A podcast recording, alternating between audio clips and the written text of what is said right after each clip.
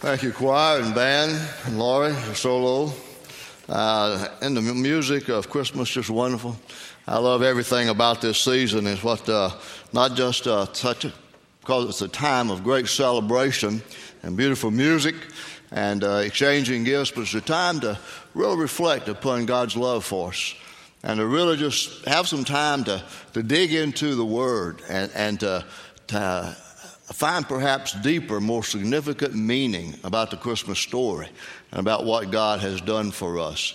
I'm reminded of a story told of a teacher in a children's Sunday school class that needed to get some conversation going. So she said to them, If uh, the Easter lily is the flower of Easter, what is the flower of Christmas? And one little girl raised her hand and said, It's got to be the incarnation. She had the answer wrong in that regard, but she, uh, she was right theologically and in so many different ways. So today we come to, to focus upon the miracle of the incarnation. And you say, well, what is the incarnation? If it's not the flower of Christmas, what is it? Just simply put, the incarnation is the miracle of God becoming flesh and born to the Virgin Mary. And that is the gift that God gave us in the birth of His Son, Jesus Christ. And it's a part of the Christmas story that we really need to focus upon and understand the great significance of it. It's still a, a mystery of God, and only God could do that, and so we understand that part. You know, we can understand that no more than an ant could understand the internet, or maybe no more than I could understand the internet. But it's simply God who did it. And, and only God could become flesh and come through a virgin birth and be in the world in the form of Jesus Christ. So I want us to take a look at um, the scripture in Matthew chapter 1 that also affirms that as we see the announcement that's coming to Joseph. Matthew writes and says, This is how the birth of Jesus Christ came about. His mother Mary was pledged to be married to Joseph, but before they came together, she was found to be with child through the Holy Spirit. Because Joseph, her husband, was a righteous man and did not want to expose her to public disgrace, he had in mind to divorce her quietly. But after he had considered this, an angel of the Lord appeared to him in a dream and said, Joseph, son of David, do not be afraid to take Mary home as your wife, because what is conceived in her is from the Holy Spirit. She will give birth to a son, and you are to give him the name Jesus, because he will save his people from their sins. All this took place to fulfill what the Lord had said through the prophet The virgin will be with child and will give birth to a son, and they will call him Emmanuel, which means God with us. When Joseph woke up, he did what the angel of the Lord had commanded him and took Mary home as his wife. But he had no union with her until she gave birth to a son, and he gave him the name Jesus. There is the miracle of the incarnation. What do we mean when we talk about a miracle? What is a miracle? A miracle, simply put, is God's supernatural intervention into the natural law that He Himself created. That's when God does something that only God can do. And so the miracle of the incarnation is God making sure that all of his promises and all of the prophecies he'd given to the prophets about the birth of the Messiah and the one who would come to be the Savior of the world would come true. And that's the coming of God in the flesh to be Emmanuel, God with us. Uh, God saw that need back in the Garden of Eden when Adam and Eve sinned. And he promised that through the presence of the person yet to come, that it would be the one who would come and deliver us from that sin. And so the good news of Christmas is the incarnation of Jesus Christ, that God has come to us in the form of Jesus Christ, born as the baby in Bethlehem, to be our Savior and our Redeemer. Now, I want us to look at uh, a passage in Galatians 4, because this is where the Apostle Paul describes uh, the coming of Jesus Christ in that form. And he says, But when the time had fully come, God sent his Son born of a woman, born under law, to redeem those under law, that we might receive the full rights of sons. Now, that's kind of a nutshell there about the whole timing of Christmas and how God orchestrated that without all the pageantry that we put in there, taking it from the story of Luke and from the story of Matthew. This is where we just simply say that, that when the time had fully come, other translations say in the fullness of time, God sent forth his son, born of a woman, born under the law, to redeem those under the law. That's all of us, that we might receive the full rights of sons. What does the miracle of the incarnation mean for us today? Well, let me mention four things. First of all, the miracle of the incarnation assures us that God is in control. So we are, we are, we are assured all the way through the scriptures that God was planning to send his son and had already determined when and where and how Jesus would come. And that's promised, first of all, in Genesis 3:15. And it goes all the way through where we have read and looked at uh, in Luke's gospel and in Matthew's gospel. And, and these prophecies come together like building blocks. The way you, you build upon one till you build upon the other till you come to the full picture of what God has in store for us. Go back in Genesis 3:15 and you look at the first promise. And God says, after the fall of Adam and Eve, to Satan the serpent, and he says, I will put enmity between you and the woman, between your offspring and her offspring. He shall bruise your head, and you shall bruise his heel. Now, that's not necessarily a full blown articulation or announcement of the virgin birth. But it does bring about the fact that God has a plan, even at the time of the fall, before the time of the fall, that He would send forth the one who would crush Satan, but in the process would be bruised. And He's talking about His Son, His Savior that He would send. And it's interesting that He talks about this would be the offspring of the woman. Because in most times, it's in biblical lineage there, heritage lined out, and genealogy is about of the, of the uh, father, the line from the father, offspring of the father. But there he makes that first hint at that and the first promise of the Messiah who would come. Then the second building block in the Old uh, Testament prophecy is found in Isaiah 7. And we find there that it's that well known prophetic passage about the virgin delivering a child. And it has two contexts. It's in that context of that present time when Isaiah gave it for Ahaz the king. And then Matthew takes it and he puts it into his scripture that we've already read today. Now, in that first context, the children of Judah were facing a troubling time, and King Ahaz didn't know what to do, how he would deliver his people. And God sent that message to him and said to him, If you follow my leadership, you follow my instructions, then you will be safe and secure. And he gives that wonderful promise in Isaiah 7 14. Therefore, the Lord Himself will give you a sign. The virgin will be with child and will give birth to a son and will call him Emmanuel. Now, those prophecies were well known. Uh, they were well known, and, and, and people knew them, and they, they hung on to them, and, and they, they cherished them. But then there came uh, an amazing time of quietness where God did not speak. And it tends to make me believe that these people forgot all about these prophecies. They quit looking. And in reality, we probably would have too, because from Malachi, the last book in the Old Testament, until you get to Matthew, the first book in the New Testament, there was a 400 year time of silence in which God did not speak. There were no more prophetic utterances, there were no more signs from God, no more messages from God. Now, we probably will get discouraged as well. But fortunately, there were those who were still looking. They still had that prophecy in their mind. And fortunately, even through those 400 years, all of that teaching had continued to be taught. And so it was there for people of faith to claim and redeem and to look for. And so that's where we move in Luke and Matthew to see the second context of that promise of Isaiah 7:14 in the birth of the virgin, to the virgin. And the first one is given to Mary in Luke. Just as uh, uh, Laurie was singing about Mary's song. It was an amazing thing for, for the angel to come to Mary of all people and say to her, You are the favored one. You have found favor with God. And he says, Do not be afraid, for now you will conceive in your womb and bear a son, and you will name him Jesus. He will be great and will be called the Son of the Most High, and the Lord God will give to him the throne of his ancestor David.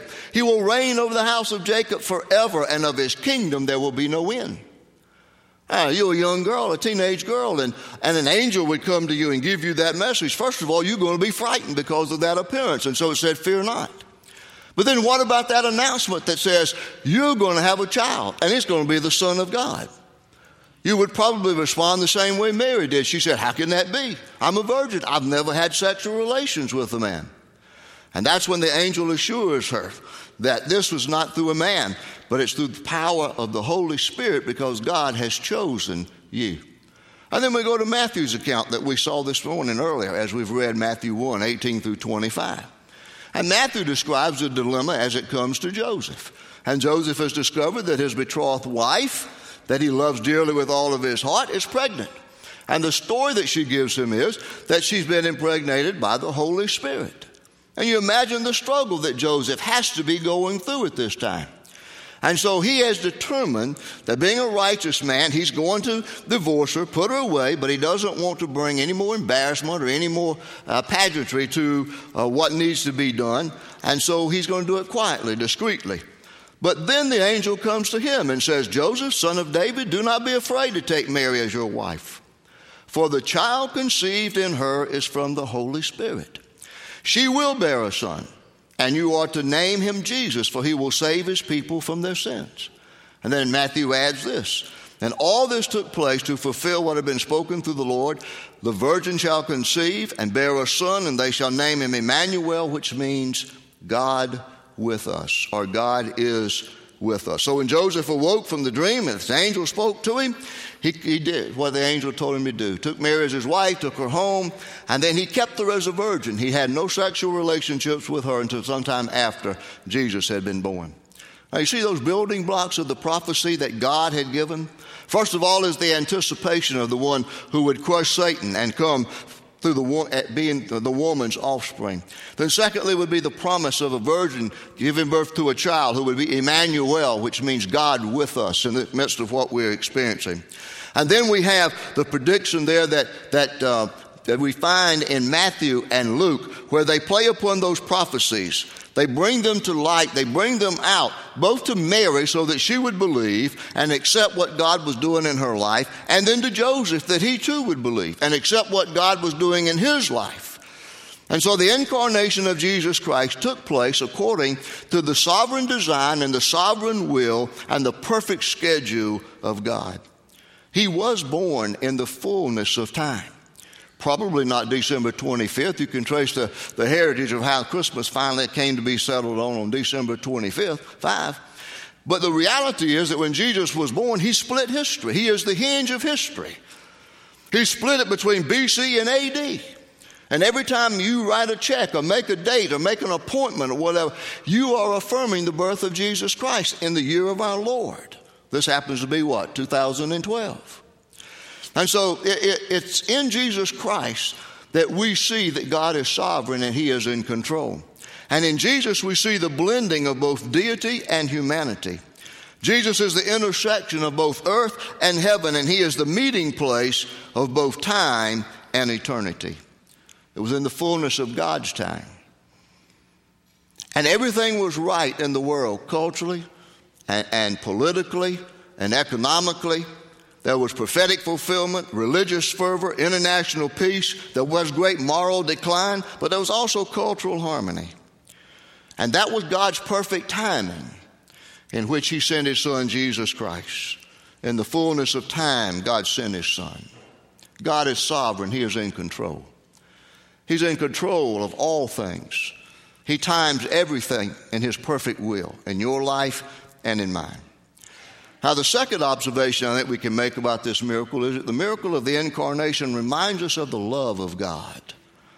Galatians 4 5 says, When the time had fully come, God sent his Son. Now, that verb sent or, or sent forth, as some other translations say, actually refers to the Greek concept in the language in which this was written about sending forth someone on an assignment, like a, a military unit being sent forth and deployed on, a, on an assignment, or someone being assigned on an assignment, kind of like an ambassador going to bring a message from one king to another king. And so that's what God did in sending forth His Son, Jesus Christ. He sent His Son to reveal the love that God has for us, for you and for me, even in our sinful, fallen condition.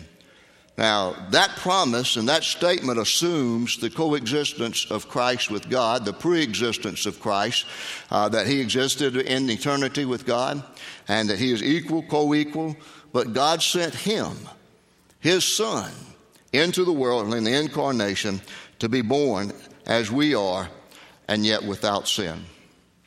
You know, there have been a lot of ways that we could think about that and imagine that. But I, I want to share with you the story that I only read recently that really brought that home, that illustration home to me. Suppose that you have committed a, a heinous crime and you have to stand trial, of course, and you're found guilty as you are. And as much as he hates to do that, the judge has to sentence you by what the law calls for. And, and capital punishment is enforced, and it's going to call for your life to be taken. And so you're put in cell on death row until that time comes. And time after time, you hear footsteps that come down that darkened corridor, and you wonder when will they stop at my cell and take me out for my time of execution. And finally, one day, the footsteps do stop in front of your cell, and the door swings open, and to your surprise, there stands the judge who sentenced you to death, and you, you want to know, why, why are you here? What in the world are you doing here? You sentenced me to death. And the judge says, Yes, I did. But he said, Even though I took pity on you and I heard your case, you were guilty of the crime and you deserve to be here.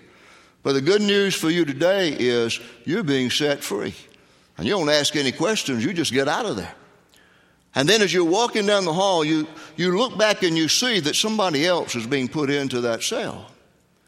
And you ask the judge, What's going on here? Who is that that's going in there? And the judge says, Well, when I told about your condition and your plight, there was a man who, who decided that he would take your place. And he said, I want you to know that that man has done nothing wrong to deserve what he's going into your place to accept and to do. In fact, he's the best man that I could ever know and the finest person that you would ever meet. And he says, I ought to know because he's my son. That's the miracle of the incarnation. That God came to us in Jesus in the flesh, in his love to die in our place, yours and mine, when we were the ones who deserved to die. The incarnation reveals to us the depth of God's love for us. And the Bible affirms that in so many places. John 3 16 and 17. For God so loved the world that he gave his only Son, that whoever believes in him should not perish but have eternal life. For God did not send his Son into the world to condemn the world, but in order that the world might be saved through him. In 1 John 4 14, we see, and we have seen and testified that the Father has sent his Son to be the Savior of the world. You see, the incarnation reveals to us the love of God that he has for each one of us. Then there's a third thing about this miracle of the incarnation, and the miracle of the incarnation reveals the determination of God. And when I'm talking about the determination of God, I'm talking about the fact that every effort that God had used prior to the birth of Christ to show mankind his nature, his character, and the depth of his love for them, they went misunderstood. And so this time, God decided that he would come in a way that they could understand and relate to. It took a while to get used to that concept that this baby born in Bethlehem is the Messiah. You know, they expected a conquering hero, somebody like David to come and be the king and come and deliver them. And God chose to come, but He chose to come in a way that uh, really was astounding. He chose to come as a baby, but He came in person. I mean, the, the, the, the story I share with you now is probably been told in many different versions, but the one I like is this that the little girl was in her room at night, and her parents had gone to bed. They tucked her in, had prayers, put her to bed. And then there were some strange sounds that went on. Either something happening outside or a thunderstorm that was outside or whatever. And she got frightened, so she got up and went to her parents' room and she begged to get in bed with them. And they said, No, you need to sleep in your own bed and learn to be able to handle these and grow up. But let's do two things. Remember that God is with you, and let's have prayer with you. And they had prayer with her, took her back, and tucked her into bed. Well, it wasn't too long before the sounds came up again, and she got frightened, and she got up and went to the parents' bed again and asked to get in bed with them. And they said, No, honey, remember we prayed, everything's going to be okay, and remember that God is with you. And they take her back and put her into bed. Not too long, it happens again. And the little girl comes back and she asks, Can I not get into bed with you, please? And they said, Honey, don't you remember that God is with you? And she said, Yes, but God doesn't have any skin. She was speaking a theological truth at that point. We're told right now that God is with us everywhere we are. And whatever we experience, and God is here with us. But we don't see. We want proof of that. We want evidence of that, don't we? And this time, God was determined to show His love. And He came as God in the flesh. He put on skin and came into our world. That's the incarnation that God became flesh. That's simply what that word incarnation means. That God became flesh and He sent His Son, born of a woman.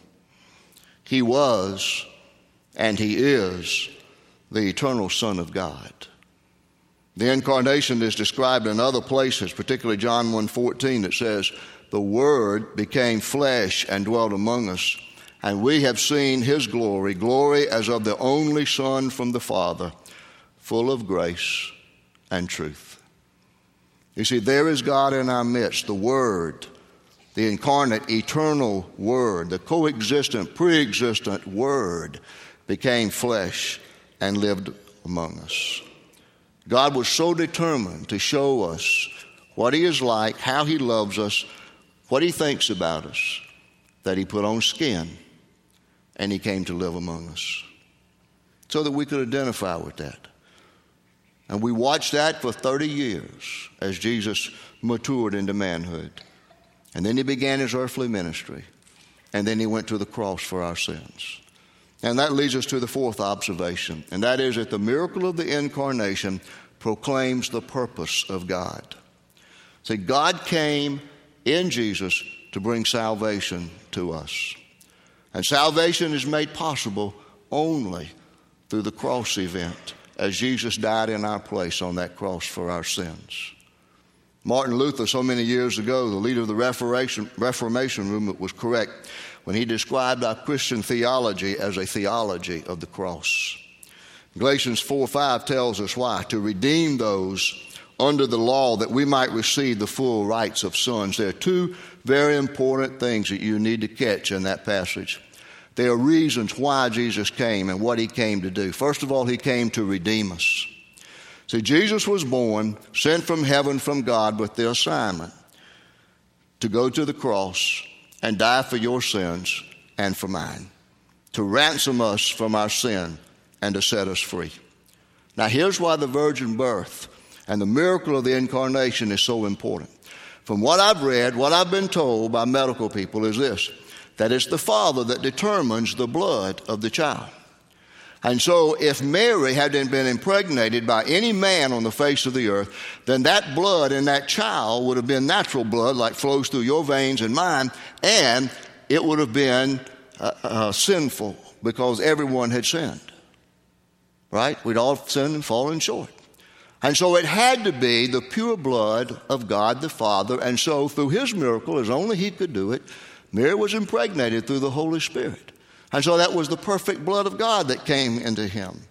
And so he was then able to be that perfect sacrifice, that, that, that sacrifice for us without spot and without blemish, and the blood that would eventually, only, finally, take away the sins of the world. At least 43 references to the blood of Jesus Christ throughout the New Testament. Ephesians 1 7 says, In him we have redemption through his blood, the forgiveness of our trespasses according to the riches of his grace. In Colossians 1 13 through 14, uh, Paul writes and says, He has delivered us from the domain of darkness and transferred us to the kingdom of His beloved Son, in whom we have redemption, the forgiveness of sins. Hebrews 9 12 says, He entered once for all into the holy place, not by means of the blood of goats and calves, but by means of his own blood, thus securing eternal redemption. You see, God came in Jesus Christ to redeem us. And as God went to the cross in Jesus Christ, He took upon His body the punishment for all the sins that you and I had committed, even though He was the perfect, righteous Son of God. He came to redeem us. And secondly, He came to adopt us as His children so that we would be heirs of the kingdom of God. Now, that adoption and the, and the doctrine of redemption is really three dimensional. First of all, we're redeemed from something, and that's the bondage of sin. Secondly, we're redeemed by something, and that's the blood of Jesus Christ. And thirdly, we are redeemed into something, and that is the adoption as sons. You see, when someone would go, a man would go to the slave market and buy a slave, it was for basically one of two, or two, one of two purposes, reasons. He would either set that slave free, or he would take him home and he would be his slave. Nobody ever went to the slave market and bought a slave and brought him home and made him a son in that family. But that's what God does for us when we come in faith to Jesus Christ and accept Him as the Messiah, the incarnate God in the flesh. So, the moment that you trust Christ as Savior and you are saved from your sins, He adopts you into His family. John 1 12 through 13 says, But to all who did receive Him, who believed in His name, He gave the right to become children of God, who were born not of blood, nor of the will of the flesh, nor of the will of man but of God. Now, don't confuse, confuse adoption with, with regeneration. Regeneration is the act of the Holy Spirit moving in our life, convicting us of sin that leads us to the confession of our sin. And once we acknowledge that and accept Christ, then, you know, we're regenerated. We're made a new person. But then comes that marvelous aspect of the fact that we are heirs in the kingdom of God. We are His children. We are adopted by Him. Romans 8:15 says, "For you did not receive the spirit of slavery to fall back into fear, but you have received the adoption as sons by whom we cry, Abba, Father." You see, that's the miracle of God's love for us in the incarnation. That He sent Jesus into this world to redeem us as He shed His perfect blood. That's why He had to be born of the Virgin. And He came so that we could be adopted into the family of God and be heirs of God and co heirs, joint heirs, the Bible says, with Jesus Christ. That's the miracle of the incarnation. The Danish theologian Søren Kierkegaard told a story uh, about a, a, prince who fell in love with a, a peasant maid. As soon, as soon as he laid eyes on it, it was love at first sight. But he knew if he went to her as the prince, that she would feel out of obligation to love him back. And so what he did was he denounced everything that made him a prince and he went out into the real world where this lovely young maiden lived. And they developed a relationship where she fell in love with him for who he was. And that's the same story of the incarnation of God in Jesus Christ in the flesh coming to us. He came to us in the flesh as a babe so that we could identify with that and so that we could accept him because he'd come into our world to identify with us, to share with us our experiences in life, and ultimately to go to the cross and die for our sins. My prayer is we come to understand this miracle of the incarnation as we celebrate once again the birth of baby and we fo- of Jesus as the baby of Bethlehem, and we focus upon that during this season, the birth of Jesus, that we understand the significance of it. This is God's miracle of bringing salvation into this world. God put on skin and He came into our world so that we could know Him, trust Him, commit our lives to Him. And I would pray that if you've not made that decision, that you would learn to do that as we celebrate Christmas this year. Father, we thank you for the depth of your love in coming to us in human form in the birth of Jesus Christ as the baby born in Bethlehem. Father, we thank you that you would be willing to come into our world and to experience what we experience so that we could identify with you as you identify with us. We're grateful for the depth of your love, the determination you had in showing that love to us. Now help us trust your timing and to believe your words, your prophecy, and, and to acknowledge Christ indeed as our Savior and to trust in what He did on the cross for the forgiveness of our sins.